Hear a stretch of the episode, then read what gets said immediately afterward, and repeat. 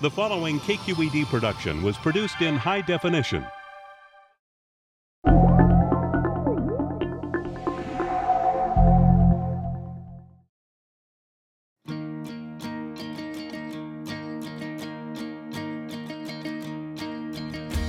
My name is Drew Endy. I'm a synthetic biologist.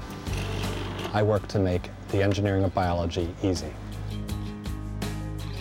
What are we doing in the lab here at Stanford? We want to build genetic memory systems that work inside living cells, not out of pieces of silicon, but out of pieces of DNA, proteins, and RNA.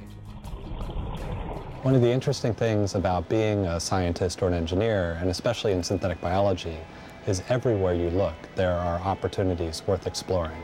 If you start with the natural world and all the beautiful things that we see and get to enjoy and have some responsibility for, if you like to make stuff, if you like to do both of these things, you can find them in the world of synthetic biology.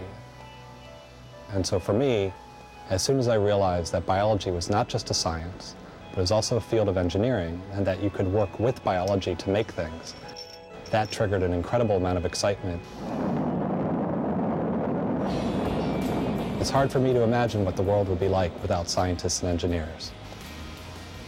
It's hard to overestimate how many changes everybody alive today has lived through, starting with flight and space travel and computers and medicines and what have you. To go back to a time where there weren't scientists and engineers is almost like asking to go back to a time when there weren't human beings.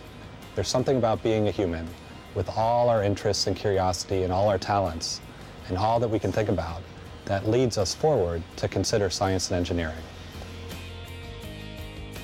We can choose to participate and engage with the world around us and to try and contribute to our understanding of the natural world and to leave behind something that's better.